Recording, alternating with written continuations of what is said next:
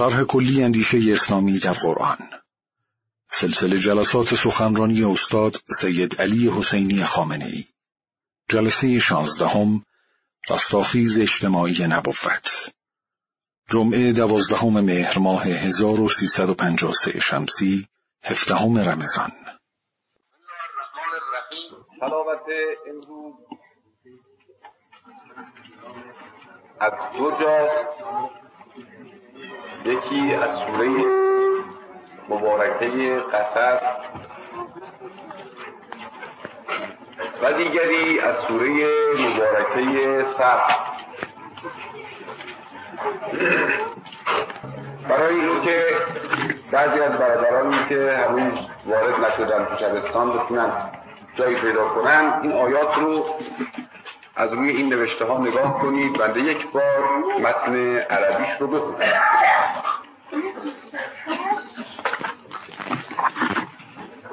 بسم الله الرحمن الرحیم. تاسیم تلك آیات الكتاب المبین. نتلو عليك من نبأ موسى وفرعون بالحق لقوم يؤمنون. إن فرعون علا في الأرض وجعل أهلها شيعا. يستضعف طائفة منهم يذبح أبناءهم ويستحيي نساءهم. إنه كان من المفسدين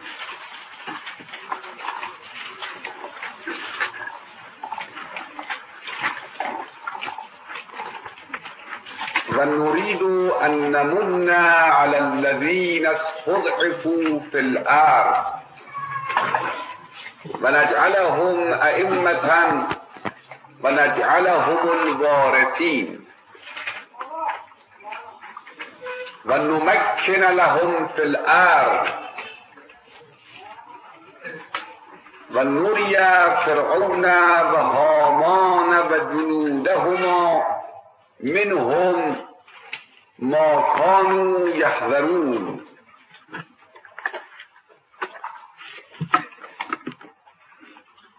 مطلبی که در زیل این آیات و با استمداد از این آیات و آیات سوره سب در نظر ما هست که بحث بکنیم مطلبی است که بهترین عنوان و تیتر برای آن همین است که تو این نوشته ها نوشتیم. رستاخیز اجتماعی نبوت. البته کار ما این است که شرح بدیم که رستاخیز اجتماعی نبوت چه چیزی هست. یک مقدار از مقدمات این صحبت رو در روزهای گذشته شنیدید که گفتیم بعثت برانگیختگی به وجود آمدن شور و تلاش و انگیزشی در باطن نبی با آغاز وحی آغاز می شود در دل پیغمبر این بنده ای که برگزیده خداست و خدا او رو با توجه به مایه های عمیق و سرشاری که دارد برای رسالتی مسئولیتی تعهدی به دین عظمت و سنگینی معین کرده است بعد از آنی که وحی الهی به یه چنین بنده ای انجام گرفت در روح او و در باطن او جوششی و انگیزشی به وجود میاد. انقلابی در روح خود نبی ایجاد می شود در زندگی معمولی او در آمد و شد او در جهتگیری اجتماعی او. خلاصه در سراسر وجود او یک رستاخیزی به پا می شود. یک انقلابی به وجود میاد. آدم بعد از وحی اون آدم دیروزی یا دو ساعت قبلی نیست. اینی که بعضی از نویسندگان بی اعتقاد به پیامبر اسلام از این مستشرقین که بعدیشون شاید هم بیغرض باشن اما بعدیشون مسلم مبرز هستن. در زمینه زندگی پیغمبر میمیسن که پیغمبر در طول عمر قبل از بعثتش مطالعه می‌کرد تفکر می‌کرد. تدبر می‌کرد و این تفکرات بود که او رو رسانید به انقلابی که ایجاد کرد. این حرف با این قطع ظاهرش غلط و دروغه. مگر منظورشون حرف دیگری باشه؟ پیغمبر بر اثر تفکرات و تدبرات به انقلاب و دعوت اسلامی نرسید. اصلا او بعد از آنی که این دعوت این و این فرست برانگیختگی در او به وجود آمد موجود دیگری شد. انسان دیگری شد. وضع دیگری پیدا کرد و نه اون پیغمبر همه پیغمبرها. موسا در حالی که زن و بچهشو برداشته و داره میاد طرف یه مسافرت معمولی در وسط بیابان در اون لحظه حساس وقتی وحی الهی بر او نازل میشه موسا دیگه همه چیز از یادش میره. موسا اون وقتی که رسالت رو احساس می‌کند انسانی است غیر از انسان یک لحظه قبل. در او یک شور دیگر یک جوش دیگر یک انگیزش دیگر به وجود می آید اون کسی این حرف رو می‌زنه که اعتقاد به نبوت و بعثت و وحی و ارتباط به عالم غیب در مورد پیغمبران نداره. هر که مستشرق بی اعتقاد یا مغرض می نویسه و می‌زنه نویسنده کم اطلاع و بی تحقیق غیر مغرض هم توی کتابش توی نوشتهش توی گفتهش او رو تکرار می‌کنه. به هر صورت بعثت پس به معنای یک انگیزش یک انقلاب یک تحول یک دگرگونی یک رستاخیز هر تعبیری که مایلید ردیف کنید در وجود نبی و پیامبر برگزیده است. بعد از آنی که این انقلاب در او به وجود آمد اون وقت نوبت آن است که همین انقلاب در محیط خارجی انجام بگیره. همون تحولی که در روح نبی ایجاد شد باید به یک شکلی با یه وضع خاصی در متن واقعیت اجتماع انجام بگیره. و این همون مطلبی است که ما اسم او رو گذاشتیم رستاخیز اجتماعی نبوت. البته بعد از آنی که این تحول رو امروز الله شرح بدیم بعد نوبت می‌رسه به بحث های دیگری در زمینه نبوت که باز یکی از اون بحث ها که اتفاقا مربوطه به فردا میشه و پس فردا شاید بحث بسیار مهم نیست و او درباره هدف رسالت و نبوته که این رستاخیز اجتماعی برای چه هدفی به چه منظوری به چه کاری انجام می‌گیره که اون در طی یک بحث یا دو بحث انجام خواهد گرفت. و این البته مسائل دیگری رو باز به دنبال داره که اگر چنانچه عمری و فرصتی به دست بیاد در روزهای آینده به برادران و خواهران از خواهم کرد. و اما در زمینه این رستاخیزی که ما برای پیغمبر فکر می‌کنیم و تصور می‌کنیم چه میشه گفت؟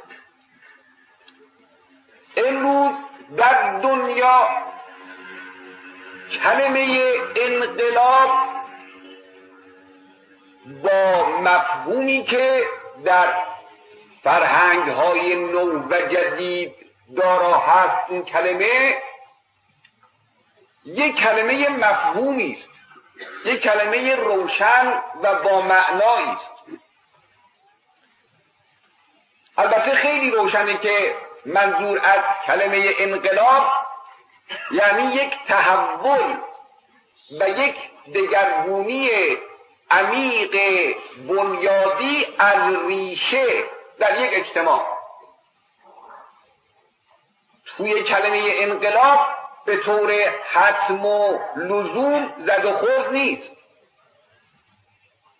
توی کلمه انقلاب به طور حتم و لزوم خونریزی و کشتار نیست. به طور حتم و لزوم دعوا و درگیری نیست. ممکنه دعوا پیش بیاد. ممکنه درگیری به وجود بیاد. اما کلمه انقلاب حامل معنای دعوا و درگیری نیست. انقلاب معناش اینه که اگر بخواهیم در یه مثال خیلی کوچک و ساده و محسوس برای شما برادران تشریح کنیم فرض بفرمایید که این مسجد وضعش ساختمانش دیوارهاش امارتش به یه شکل خاصی است. پایه های اینجا رو و شالوده ها و پیهایی که درست کردن بر طبقه بنای مربع مستطیل فرض بفرمایید که شرقن به فلون حد غربن به فلون حد باب شبستان مسجد بدون تقسیم بندی های داخلی. باب این چیزا درست کردن اون ریزی و پیریزی داخل از که زیر این دیوارها و پایه ها رو. اگر بنا بود اینجا به جای سالن مسجد و شبستان مسجد فرض بفرمایید یک امارت مسکونی بشود حتما شالوده این بنا جور دیگری ریخته می‌شد. پیهای بنا جور دیگری برداشته می‌شد.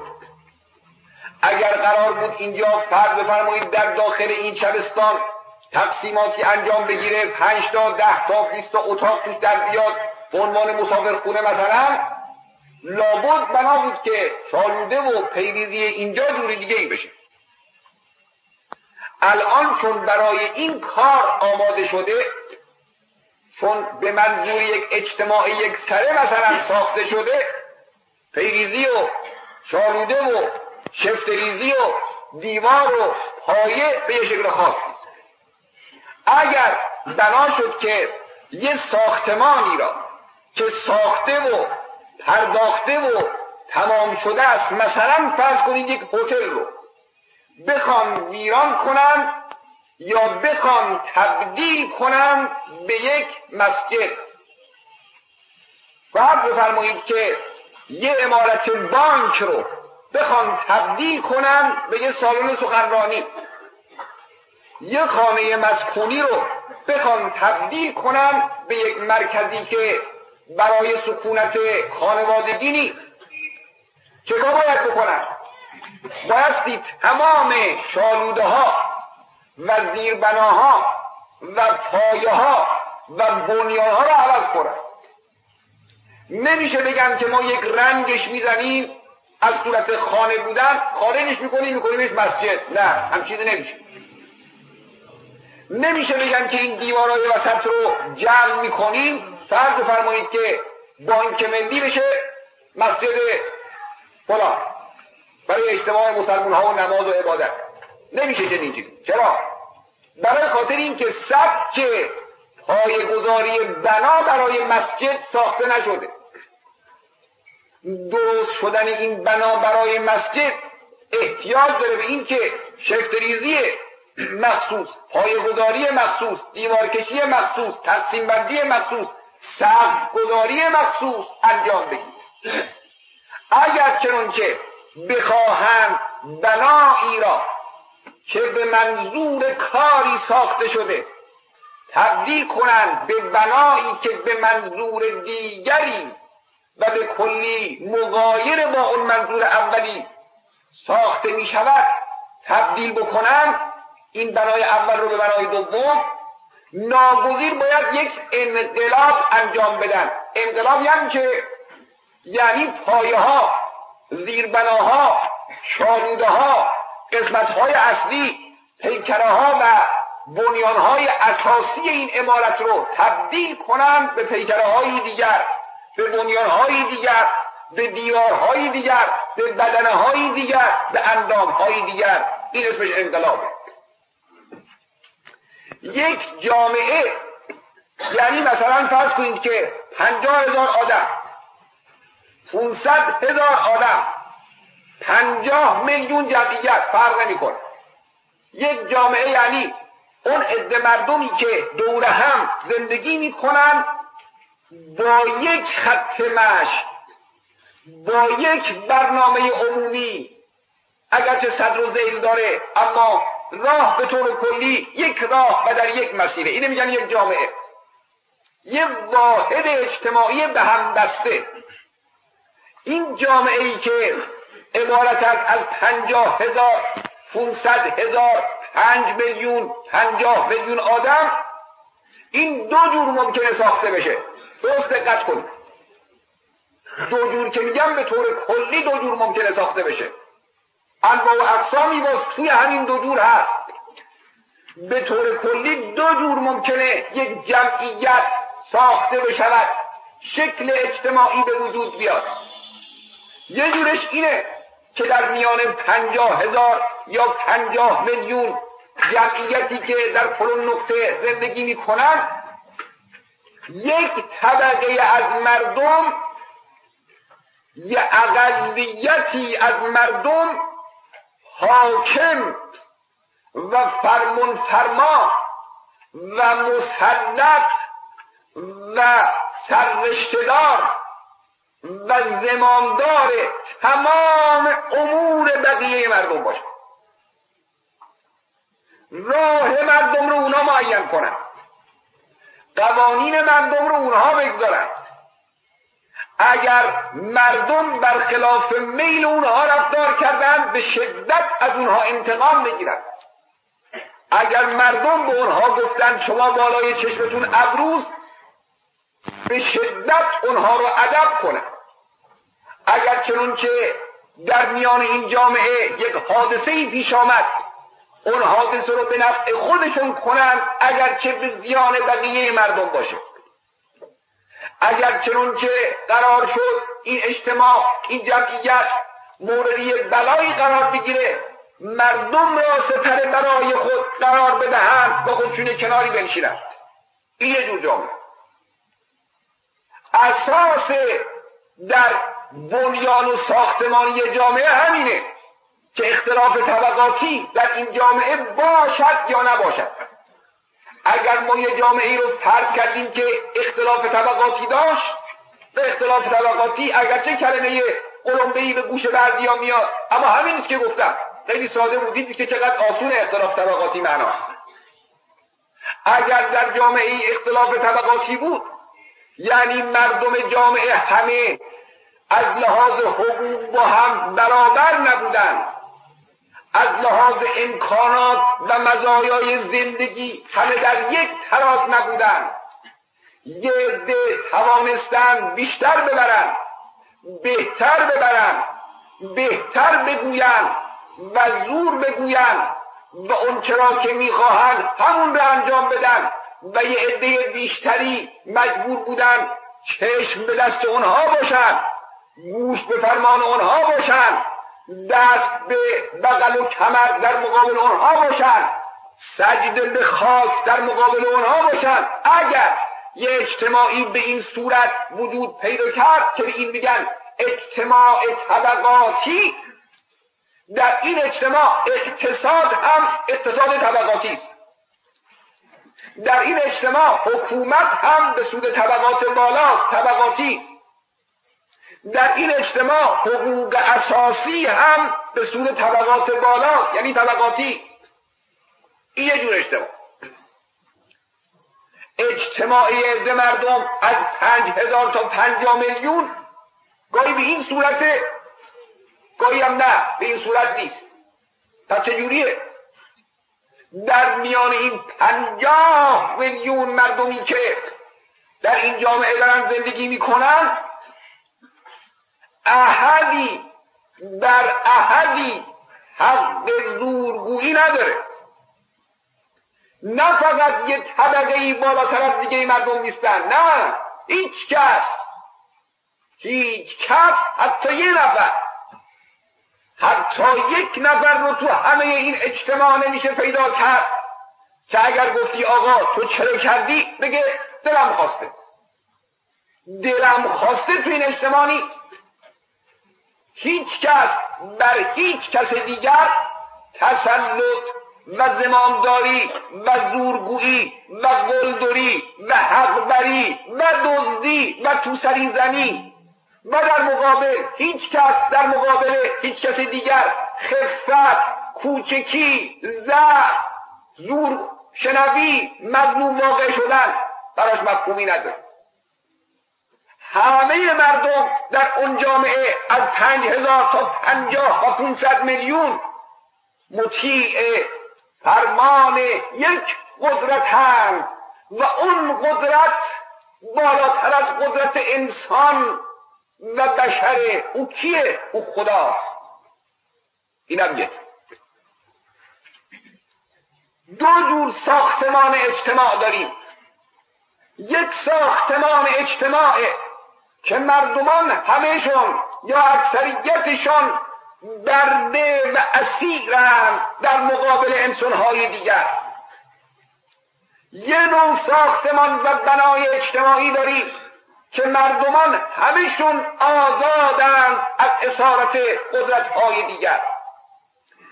همونطوری که در قسم اول وقتی حساب می‌کنیم اقتصاد به سود همون طبقه بالاست. حکومت در اختیار همون طبقه بالاست حقوق و مزایای اساسی جامعه مخصوص به طبقه بالاست یا هر کی به نزدیک باشه همچنین در این اجتماع دومی اجتماع بدون طبقه اجتماعی که کسی بر کسی زور نمی‌گوید و تحمیل نمی کند و تحکم نمی کند در این اجتماع اقتصاد همگانی است حکومت به معنای زمامداری همگانی است در اختیار همه است. حقوق اساسی همگانی است مال همه است. خلاصه هر چه خوب هست مال همه است. هر چه بد هست مربوط به همه است. اگر ناراحتی پیش میاد همه در اون شریکن. اگر خیلی پیش میاد همه در اون شریکن. و بهشت دنیا. دو جور جامعه تصور این دو جور جامعه ای که بیان کردیم و تشریح کردیم برای شما در طول تاریخ هر دو جورش رو داشتیم. باید مطالب رو کوتاه و خلاصه کنم. چون ده از اون دست های پرهای هوی پرمطلب اجتماعی و مذهبی. و اگر بخواد یه نفر آدم گوینده ای این مطلب رو بیان کنه و تفصیلا و تشریحا اونم مقصد در مثل یه چنین محفل و مجلسی که سطح افکار به شدت با هم متفاوته بخواد همه بفهمن یا اکثریت بفهمن لازمه که چند ساعت دربارش بحث کنه. من ای سعی می‌کنم دست پایین بیارم. سطح مطلب رو نازل کنم برای اینکه اکثریت از مطلب سر در بیارن. حداقل. این دو جور جامعه یه جور جامعه طبقاتی که در اون ظلم هست جور هست اختلاف طبقاتی است استثمار هست تحکم هست قلدری هست تبعید هست. و یه جور جامعه بدون طبقه که در او عدل هست انسانیت هست آزادی هست. مخصوصا رو آزادی تکیه دارم به جهتی. بعضی از اجتماعات بی طبقه ای که در دنیا ازش نام برده میشه منهای آزادی همه چی داره به ادعای خودشون.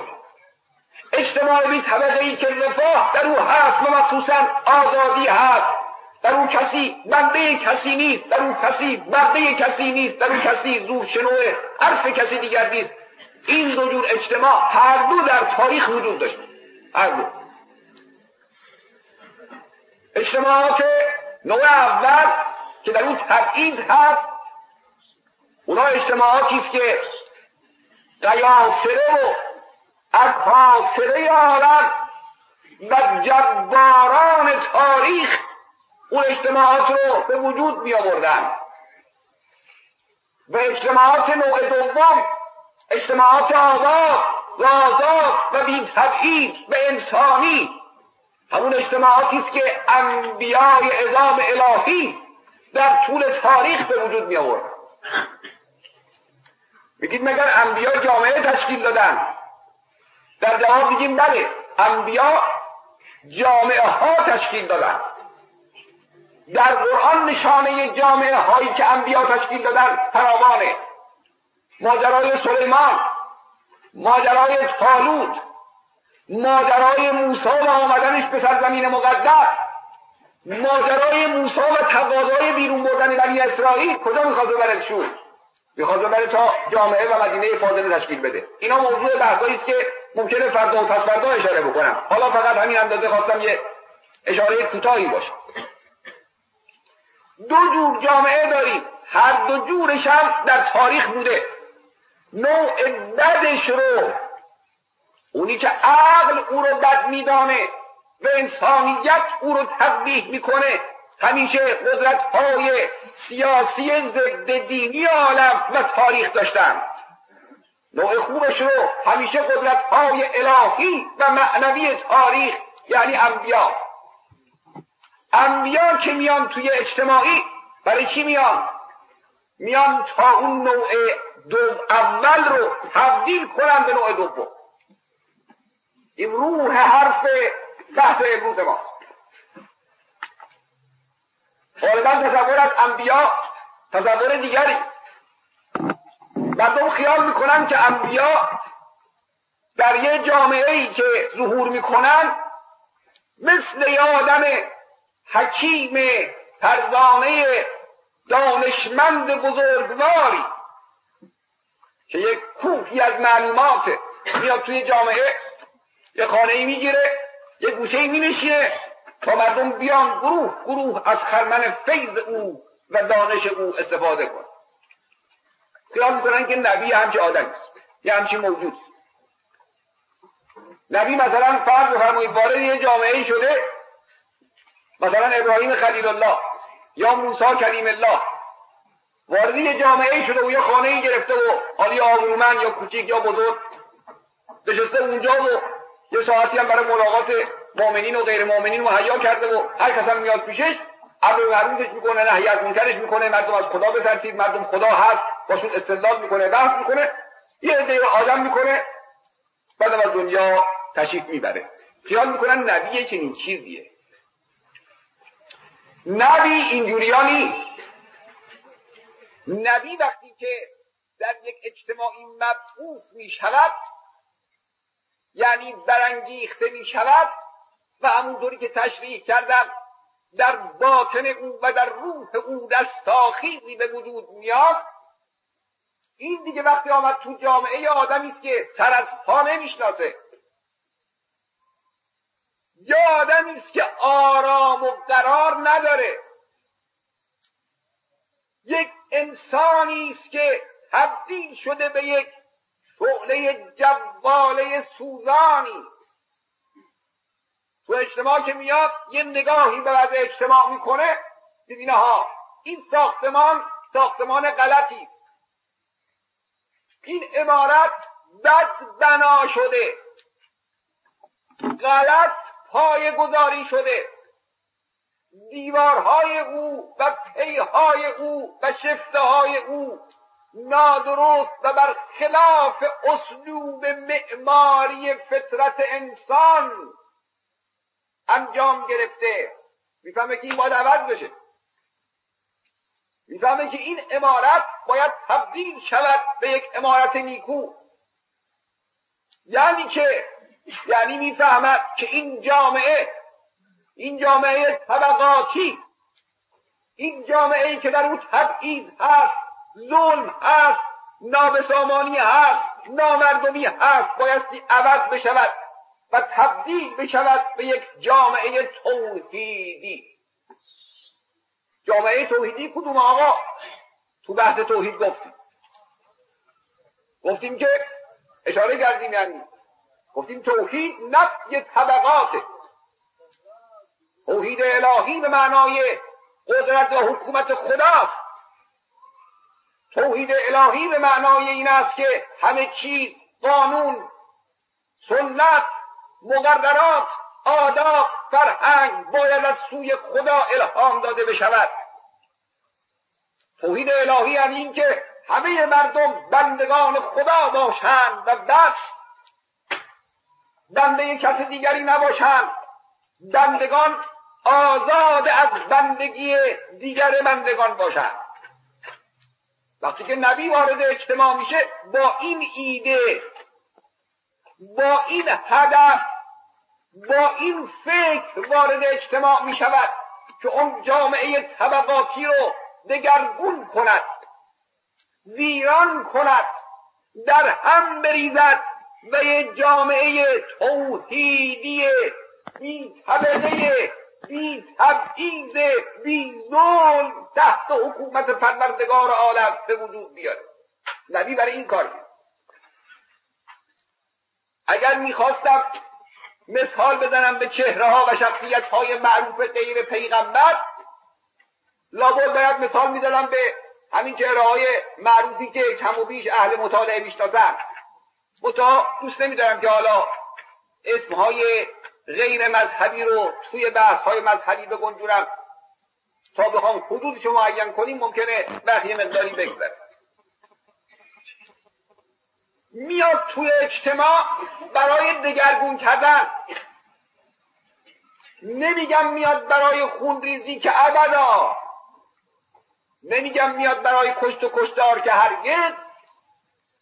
نمیگم میاد برای اینکه مردم رو به جان هم بندازه هیچ وقت. اینجور نیست همچی که عرض کردم کلمه انقلاب کلمه دگرگونی کلمه تحول توش جاری شدن خون از دماغ یه نفرم نیست.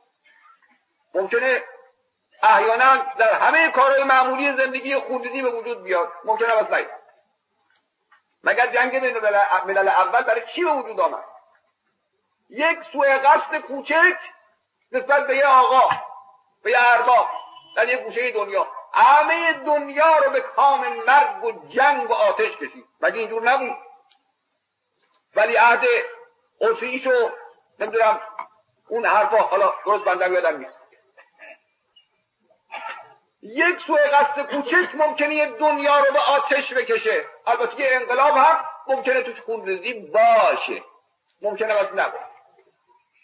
کلمه انقلاب توش خونریزی خوشتار دو دستگی ریختن به جان هم نیست.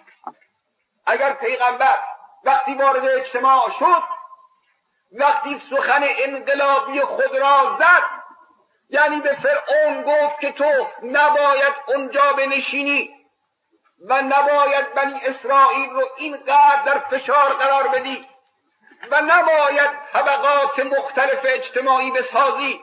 وقتی که اینو به فرعون گفت اگه فرعون گفت به چشم من حاضرم فرمای شما رو میشنوم از اونجا میام پایین. بعد پیغمبر برام می‌کنه با دست صناع قدرتمند خود اجتماع رو ساختن. هیچ آبی از آب تکون نمید علت این که زد و خورد و درگیری در انقلاب های انبیا پیش میاد که خدا در قرآن میگه و که من نبی قاتل معه ربیون کثیر. ای بسا پیامبرانی که خدا پرستان بسیاری در رکاب اونها جنگیدن یا جهاد در اسلام تشریع میشه علت اینه که اون طبقه مرفه اون طبقه ای که لبه چیز انقلاب به طرف اوست و امتیازات از او گرفته میشه او حاضر نیست به این انقلاب. ولی اگر او آدم بشه اگر واقعا حقیقت رو بفهم اگر مثل بسیاری از بزرگان سیاسی و اقتصادی و مالی تاریخ که یه تحت یه تحول زیبا و نیکو در روحشون تبدیل شدن به یه انسان معمولی همه کسانی که در مقابل پیامبران و دعوت پیامبران قرار می گرفتن اگر تسلیم می از اون اوج پایین می آمدن پیغمبر هیچ مجبور نمی که دست به کشتار و زد و خورد و این چیزا بزنه. پس پیغمبر که میاد داخلی اجتماعی برای این تحول میاد. پیغمبر میاد تا دگرگونی ایجاد کند. یعنی چه کار بکنه؟ یعنی بگوید مثلا در جامعه عربستان زمان پیغمبر که چرا باید موارد ثروت در این جامعه؟ در چشمه های جوشان مال باید در اختیار یه اقلیت اشراف باشه. چرا؟ چرا باید بردگان و غلامان جفاکش حوث های ارباب ها باشند؟ چرا باید ضعیفان جورکش و بارکش تمایلات ولید ابن مغیره ها و ابو جهل ها و ابو لحب ها باشند؟ چرا؟ چرا اینا همه در یک سطح نباشند الناقص السواسیون که اسنان مشت یک شانه رو دست بگیرید از اول شانه تا آخر شانه یه دونه از این دانه های شانه رو دندانه های شانه رو می‌بینید که از یه امتیاز بیشتری برخوردار باشه. همه در یک حد همه در یک سطح. همه با یک حجم همه به یک شکل برابر و چه زیبا. انسانیت همینه. الناس سواسیون برابرانند انسانها که اسنان مشت مثل دندانه های شانه. این ندای پیغمبر. الناس کلهم من آدم و آدم من تراب. انسان ها همه فرزندان آدمند اون آقایی که در فلان گوشه مکه کاخی برافراشته است باید خوب بخوره خوب بنوشه تجارت هم مال او باشه دیگران هم بردگان و شترداران او باشد استفاده هم او بکنه مقدرات مکه هم او ترسیم بکنه. اون آقا با این خصوصیات هیچ فرقی نداره با اون نوکر پست در خانهش هیچ فرقی با هم ندارن. از لحاظ عنصر و گوهر انسانی با هم برابرن. هیچ تفاوت نداره. چرا باید میدان برای استفاده های او اینقدر وسیع باشه و این بیچاره حتی یک بال نتوانه در این قفس بزنه؟ چرا؟ میدان در مقابل همه باید باز باشه. ببینید اینا دایی های پیغمبره. در تمام جامعه هایی که پیغمبری ظهور کرده با این دایه ظهور کرده. یعنی آمده تا جامعه رو از شکلی غلط از شکلی ناموزون از شکلی توأم با ظلم و جور و ستم تبدیل کنه به شکلی موزون به شکلی زیبا به شکلی عادلانه. این یه مطلب. رستاخیز نبوت اینه. نبی هر نبیی که در هر اجتماعی مبعوث شده و ظهور کرده برای این ظهور کرده. اینو بدونید. به طور کلی هیچ پیغمبری نبوده که آمده باشه تا برای مردم یه مقدار مسائل فرعی و جزئی زندگی رو بیان بکنه. البته پیغمبران بزرگ که پیغمبران اولوالعزم ما مینامیمشون و به این عنوان اونها رو می‌شناسید؟ اینا قطبهای انقلابات الهی بودن. و پیغمبران دیگه بعضی می آمدن دنباله انقلاب اونها رو می گرفتن بعضی می آمدن کار اونها رو تکمیل می کردن بعضی می آمدن کار اونها رو به ثمر می رسوندن بعضی می آمدن رجعت هایی که بعد از انقلاب های به ثمر رسیده اونها به وجود می آمده برگردونن باز یه انقلاب نوینی به وجود بیارن. همون کاری که اوسیای پیغمبر ما بعد از وحدت پیغمبر ما انجام می‌دادن. کار امیرالمؤمنین کار امام حسین کار ائمه دیگر کار علمای امت اسلام و کار بالاخره صاحب الزمان ولی عهد صلوات الله و سلامه علیه.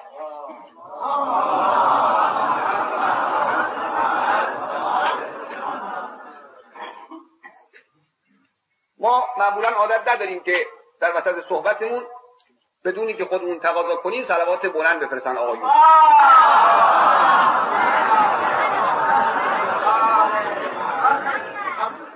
حالا که هم همه ای وجود آمد و بالاخره بدون اجازه ما آقایون صلوات فرستن یه اجازه هم به خواهش بنده بفرست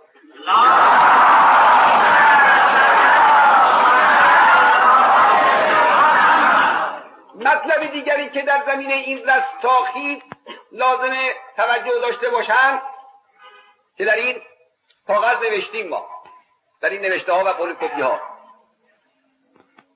چه فرقی داره؟ سوال می‌کنیم ما.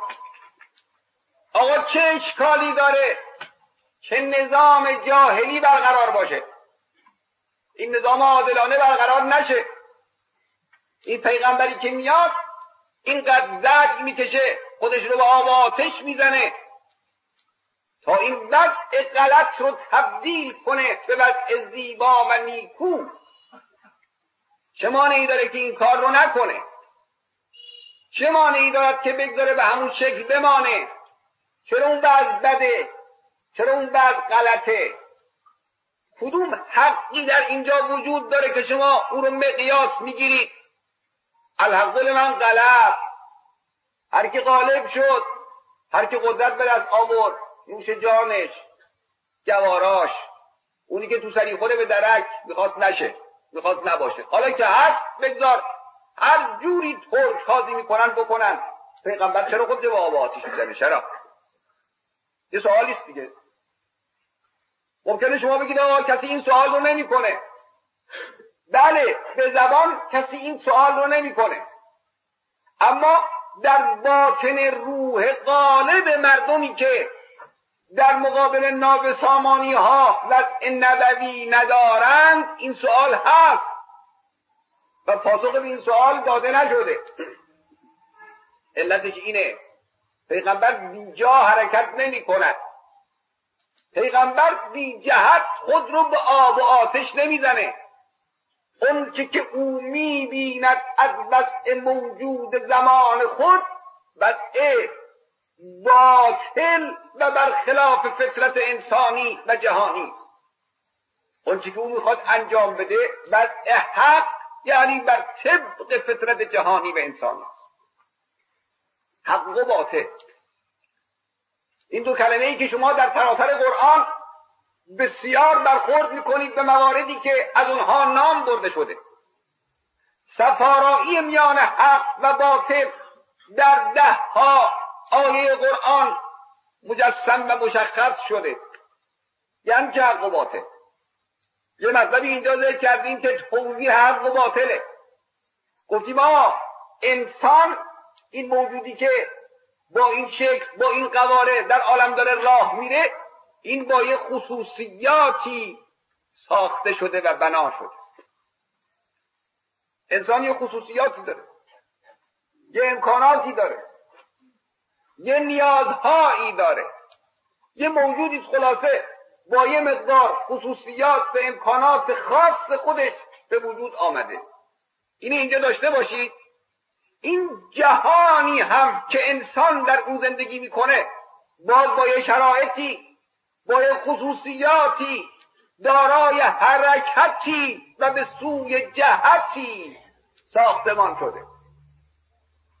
این عالمی که شما نگاه می‌کنید و می‌بینید به چشمتون هر چیزیش یه گوشه ای افتاده خورشیدش میلیون ها فرسنگ راه تا فلان سیاره دیگه داره انسانش با گیاهش با حیوانش با هم دیگه به ظاهر ارتباطی ندارن. این در نظر یک خدا پرست خدا شناس یک وحدت لایتجزاست تمام این عالم یک چیزه. اجزاء این عالم اجزاء یک پیکرند همچنانی که یک پیکر حرکت مشابهی در میان تمام اجزایش هست. در این عالم هم همین. در یک انسان معده یک کار می‌کنه چشم یک کار می‌کنه کبد یک کار می‌کنه مغز و اصحاب یک کار می‌کنن. اما حاصل جمع همه این کارها یک چیز واحد و مشترکی است. و اون چیه؟ اون زنده موندن این انسان حرکت کردن این انسان تلاش کردن این انسان ادامه زندگی دادن این انسان. حاصل جمع تمام حرکاتی هم که شما در این عالم مشاهده می‌کنید از بالا و پایین و این کره و کرات دیگر حاصل جمعش یه چیز واحدی در میاد. یه حرکت واحدی در میاد. موجودات دیگر عالم غیر از انسان. یه خورده لازمه دقت کنید. اون روزم گفتم منتظر نباشید همیشه در بحث ها یه چیزی مثل آب روان بنوشید و استفاده کنید. یه قدری محتاج حزم بدونید محتاج فعالیت بدونید ها رو. یه قدر روش تحمل و فکر کنید. همه موجودات دیگر غیر انسانی چون شعور ندارن چون اراده و اختیار ندارن خواه و ناخواه دارن در این مسیر در این حرکت عمومی پیش میرن فقط انسان انسانی که دارای اختیاره.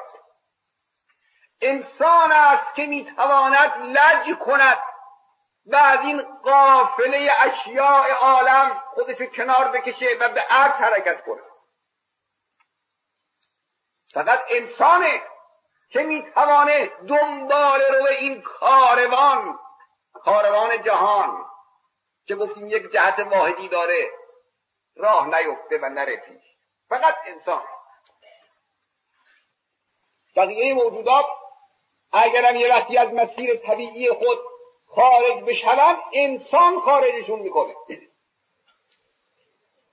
اگر چنانچه اورانیوم رو بشکافند و به جای اینکه از او برای درمان هزاران درد استفاده کنند بمب اتم ازش درست بکنن و بیاندازن میلیون ها انسان رو بکشند اینم انسان می‌کنه خود اورانیوم. از این مسیر طبیعی عالم هرگز تعدی و تجاوز نمی‌کنه. او در این راه معمولی داره حرکت می‌کنه. اگر این ماده SLD رو که باید از او برای شفای ها استفاده کرد. به صورت یه ماده مخدری در بیاد و داده بشه به کامه جوانی و او رو ساعتها گیج و بی خبر از اونچه پیرامونش میگذرد بسازد. این تقصیر خود اون گیاه تقصیر خود اون ماده تقصیر خود اون نیست باز تقصیر این انسان توی این کاروانی که ترسیم کردیم برای شما. این کاروانی که خورشید یکی از اجزای این کاروانه.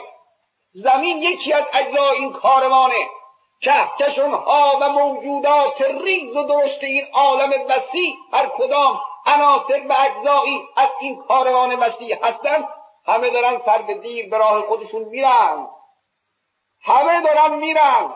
فقط این موجود شیطانه این موجود متحرک و فعاله این موجود صاحب اختیاره که گاهی خودش راهش رو کج می‌کنه به عکس برمیگرده چپ و راست میره گاهی هم دست موجودات بی زبان دیگر رو می‌کشه دنبال خودش می‌بره. اورانیوم رو دنبال خودش می‌بره. الاستی رو دنبال خودش می‌بره. مورفین رو دنبال خودش می‌بره. مورفین که باید به سود بشر تمام بشه به زیان بشر تمام بشه. اون گیاه کذایی که بایستی بشر رو جان بده به بشر مرگ میده. خودش که نمی‌کنه. این رو هم همین انسان از راه برگشته از مسیر خارج شده انجام انسان دارای این خصوصیت. چون انسان دارای این خصوصیت هست اختیار دارد اراده دارد می‌تواند راه خودش را عوض بکند.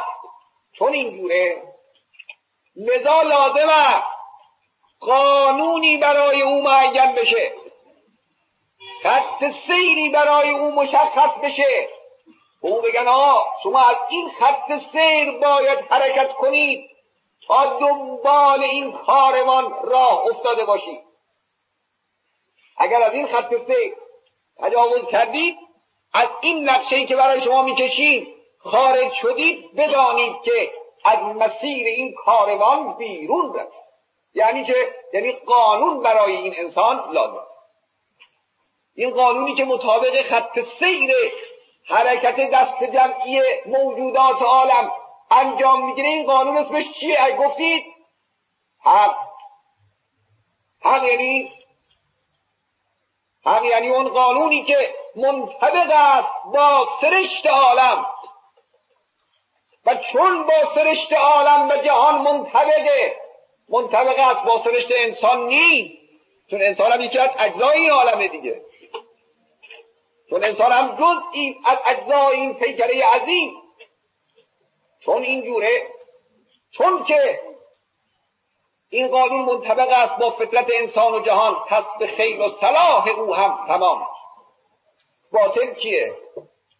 باطل اون خط مشی اون قانونی اون راه رسمی است که بر خلاف فطرت جهان و سرشت انسان بعد و جعل و انجام شده بود باطل اونیست که قلرها و شیطانها و اونایی که می‌خوان از این مسیر منحرف بشن اونا درست می‌کنن. پیغمبران همیشه حق را می آورند تا باطل از میان بره. اون جامعه ای که فرعون درست می‌کند مردم رو به چند طبقه تقسیم می‌کنه. در یک طبقه از اونها فشار میاره یا یک طبقه رو مرفه نگه میدارد و بر دیگران ستم می‌کند. اون او اون نظام و اون مقررات و اون شکل اجتماعی شکل باطله. پیغمبرها میان تا اون شکل باطل رو وارونه کنند میان تا او رو متلاشی کنند از بین ببرند جای او رو به حق بدهند پس پیغمبر این که خود رو با آب و آتش می‌زنه برای خاطر حق نه. چون حق اون چیزی که او می‌گوید و او می‌خواهد. برای خاطر حق است که خودش رو اینقدر ناراحت و در معرض رنج قرار میده. برای خاطر جایگزین کردن حق به جای باطل است که پیغمبران لحظه ای تلاش رو بر زمین نمی‌گذارند فراموش نمی‌کنند. یک لحظه بیکار و آرام نمی‌گیرند. مسئله جایگزین کردن حق به جای باطل. این تفسیر و تحلیل کار پیامبران پس پیغمبرها خلاصه گیری می‌کنیم حرف رو. پیغمبرها در نظام جاهلی برای اینکه طبقاتی بودن رو ظالمانه بودن رو استثمارگرانه بودن رو غیر انسانی بودن رو و از این قبیل نقاط منفی رو مشخص کنیم بهترین کلمه کلمه جاهلی جاهلیت. نظام جاهلی رو پیغمبران یعنی نظام غیر عادلانه غیر فطری غیر انسانی را می‌خوان تبدیل کنند به نظام الهی. به قواره اجتماعی توحیدی می‌خوان تبدیل کنند به اینکه قلم رو به حکومت خدا باشد جامعه نه قلم رو به حکومت حوث ها و هواها. این حاصل کار پیغمبر هست. پیغمبران میان تا نظام اجتماعی غلط رو تبدیل کنند به نظام اجتماعی صحیح. شعار توحیدشون هم به همین خاطره. مبارزاتشون با تواقیت هم به همین جهته. مبارزات تواقیت با اونها هم به همین جهته که اینم فصلی از این گفتار مسلسل خواهد بود. یه روزی ممکنه انشاءالله عرض کنیم طبقات معارض با انبیا چه کسانی بودند و انگیزه های معارضشون و مخالفتشون چی؟ آیاتی که از سوی قصص در نظر گرفتم که تلاوت بشه همین وضع رو تشریح می‌کنه. وضع جاهلیه حکومت فرعونی و جامعه فرعونی را و وضعی را که موسی می‌خواست به جای اون وضع فرعونی برقرار کنه. ضمن اینکه این دو وضع در مقابل هم مشخص میشن نویدی هم داده می‌شود. به اون کسانی که دنبال وضع فرعونی هست دنبال وضع موسوی حرکت می‌کنند نوید داده میشه که بالاخره اراده پروردگار بر این قرار گرفته. که موسویان عالم یعنی توحیدیان عالم و الهیان عالم موفق و پیروز بشن. علتش هم روشنه که این هم باز موضوع بحث دیگری از اون هایی که در نظر گرفتیم. به تدریج عرض بکنیم ترجام نبوت. آخر کار نبوت چیه؟ فتح و پیروزی و چرا؟ چون مطابقه با فطرت و سرشت جهان و انسان. اینا اجمالا در این چند آیه‌ای که ما اینجا تلاوت می‌کنیم ذکر شده و مورد نظر هست که حالا ترجمهش رو عرض می‌کنیم به آقایون. خواهش می‌کنم به این نوشته ها نگاه کنید. هر کس هم قرآن داره دستش به قرآن نگاه کن.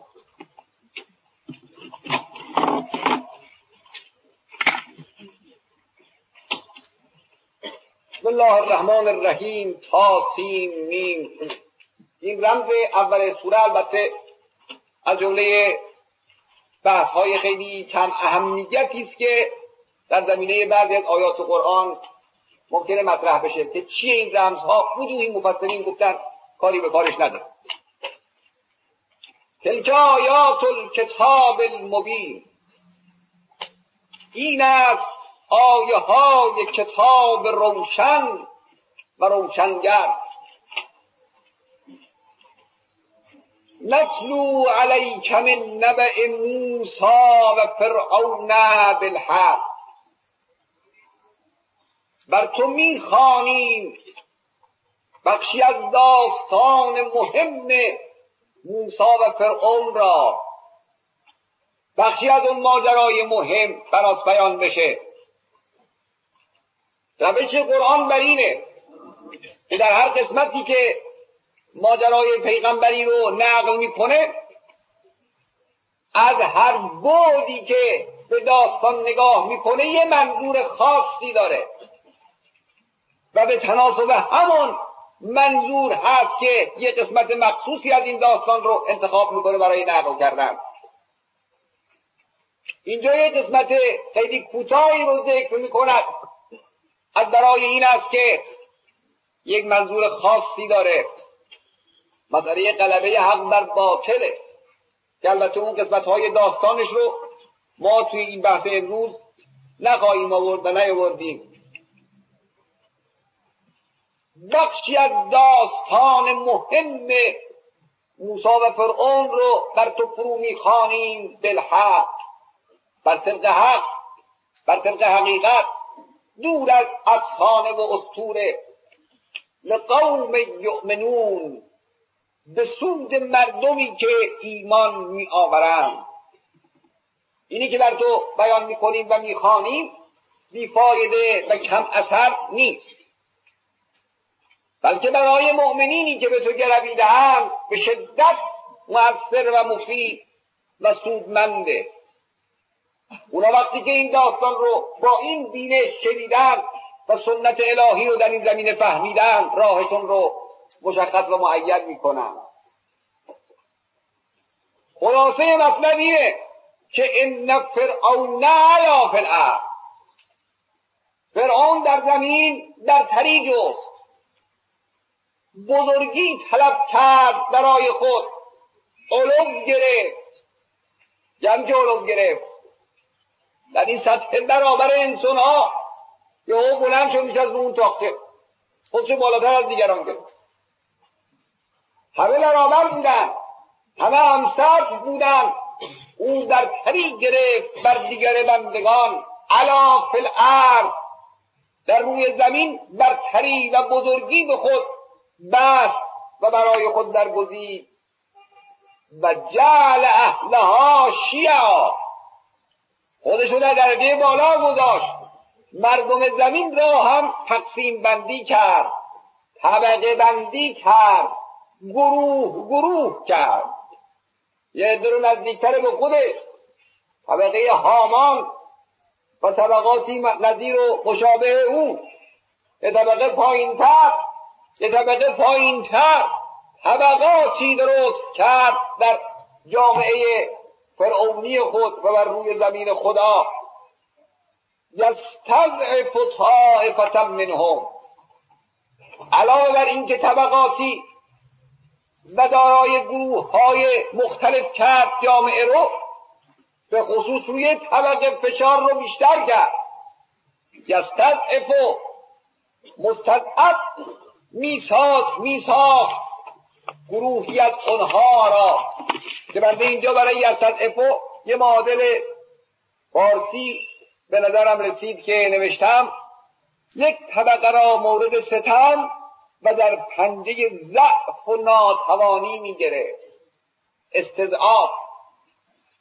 استضعاف رو نمیشه گفت مظلوم ساختن. که البته مورد ستم رو بنده نوشتم برای خاطری که معمولا مستضعفین رو به معنای مظلوم شمرده شدگان معنا می‌کنن. در پنجه ضعف نگه داشت اینها رو. در میان جامعه امکانات رو از اینا گرفت. قدرت ها رو از اینا گرفت. اینا رو ضعیف کرد و در ضعف نگه داشت. یستضعف طائفة منهم. نکته ای که لازمه تذکر بدم از در 20 دقیقه می‌خوام بگم اینه. این ضبط صوتایی که دو اطراف این بلندگو هست حواس بنده رو کاملا پرت می‌کنه. نه یه ذره بزنه. و این لازمه که آقایونی که اینجا تشریف دارن ضبط صوتا رو آماده کنید قبلا اگر واقعا می‌خواید ضبط کنید به اینجا می‌خواید ضبط کنید اون جور نمیشه نگهش بدارید آماده کنید که این تک و تک و سر و صدا و برگردن چیز نباشه. خیلی هم نزدیکید به من و این حواس من رو پرت یا فردا آقایون اینجا ننشینن. دور بنشینن. تو صدای بلندگو بالاخره میاد. یا اگر چنانچه بنا اینجا باشید در صورت مرتب کنید قبلا.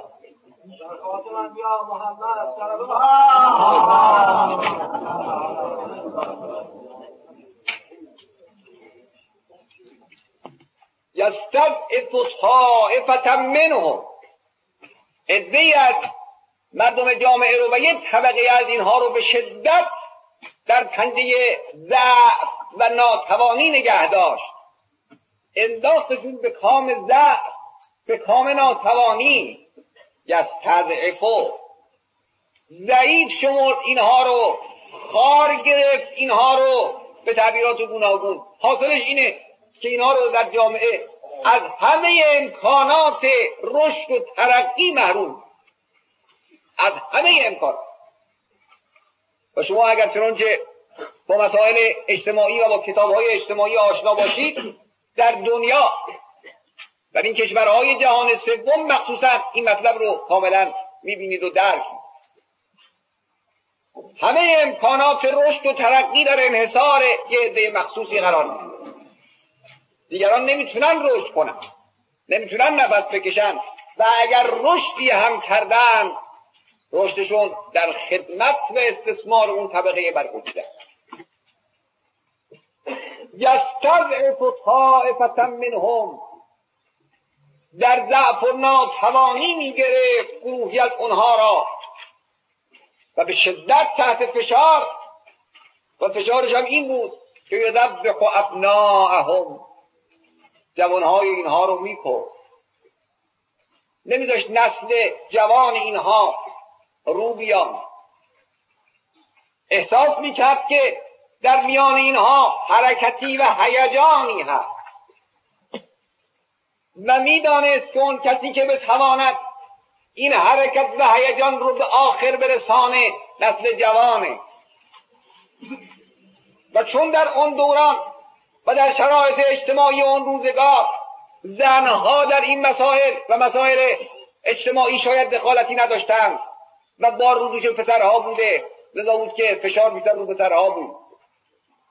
و البته این رو از خارج می‌دونیم در نقل ها و روایاتی که در این باره رسیده شنیدیم و خبر داریم که می‌دانست که در میان همین جوان ها موسایی بنا پدید بیاد و اون موساست که عاقبت جهان رو بر او دگرگون و منقلب خواهد کرد.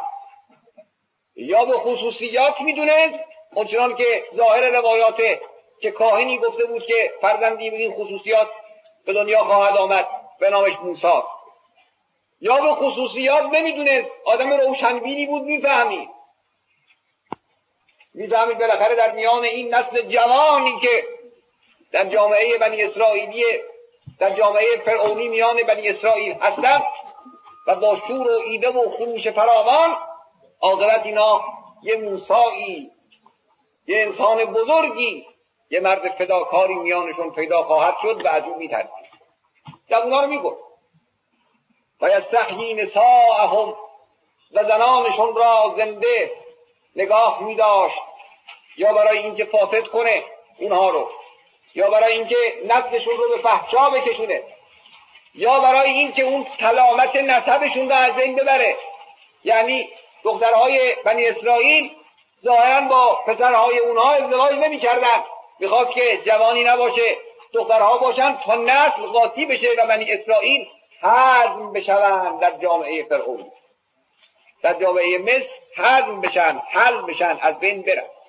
که یه وقتی در آیات اول سوره بقره به مناسبت گفتم چهارصد سال بنی اسرائیل در میان اون جامعه نابسامان ناموزون فرعونی استقامت کرده بودن و ایده های شریف خودشون رو نگه داشته بودن. خب این جبه بندی میانه این دو گروه از طرفی فرعون یه چنین بدعی داره. که در آخر آیه میگه نو کان من المفسدین. همانا و به یقین او از مفسدان و فساد انگیزان بود. فساد در فطرت ایجاد می‌کرد. فساد در جامعه ایجاد می‌کرد. فساد در جهان ایجاد می‌کرد. که در اون آیه دیگر در سوره جوانم بقره است یا آل عمران فاذا تولا تا فی الارض لیفسد فیها و یهلک الحرث والنسل والله لا يحب الفساد. خاصیت امثال فرعون اینه که در زمین فساد ایجاد می‌کنند تباهی بار میارن از بار آمدن و به ثمر رسیدن ذخیره های معنوی این عالم به انواع و اقسام جلوگیری می‌کنن یا اگر چنانچه به ثمر میرسونن به صورت غلط و نادرستی به ثمر میرسانند و فرعون هم از این قبیل بود و از مفسدین بود. حالا در مقابل حق چیست؟ اراده خدا بر چه و سنت الهی بر کدام جهت قرار گرفته است؟ و نرید و و می‌خواهیم ما یعنی سنت این عالم و اراده تکوینی ماست و نرید ان نمن علی الذین استضعفوا فی الارض نمیگه و اردنا اون وقت درباره بنی اسرائیل این اراده رو کردیم. نه مال همیشه است. همیشه تاریخ. خواستیم ما و می‌خواهیم که منت گذاریم در همون مستضعفان.